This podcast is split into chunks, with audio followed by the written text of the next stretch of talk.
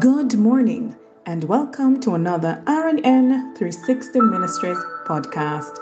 This morning's devotional reading comes to us from John 10, verse 10, and I'll be reading from the New King James Version. And it reads I have come that they may have life and that they may have it more abundantly. Are you living the abundant life Jesus came to give? I'm not talking about living in the fanciest house or driving the newest car. No, beloved. His promise of abundant life goes way beyond material things that this world offers. Abundant life means life to the full. That means no matter what is going on around you, you stay in faith because you know God is still in control.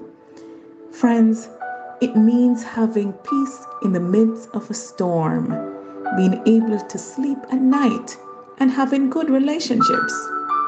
You can have joy when things are uncertain. It's easy to look at the verse and think, God is going to give me abundant life someday. But the truth is that God wants to have abundant life today. Don't waste another second living in mediocrity or settling for less than God's best. No, friends, it's time to shake off that barely get by attitude and let go of what didn't work out.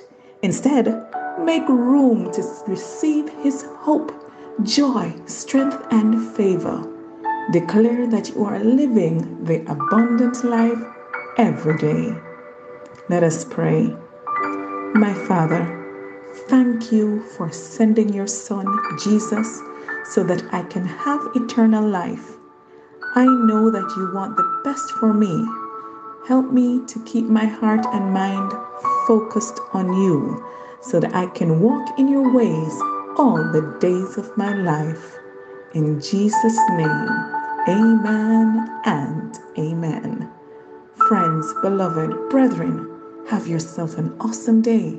And remember, we serve an awesome God in an awesome way.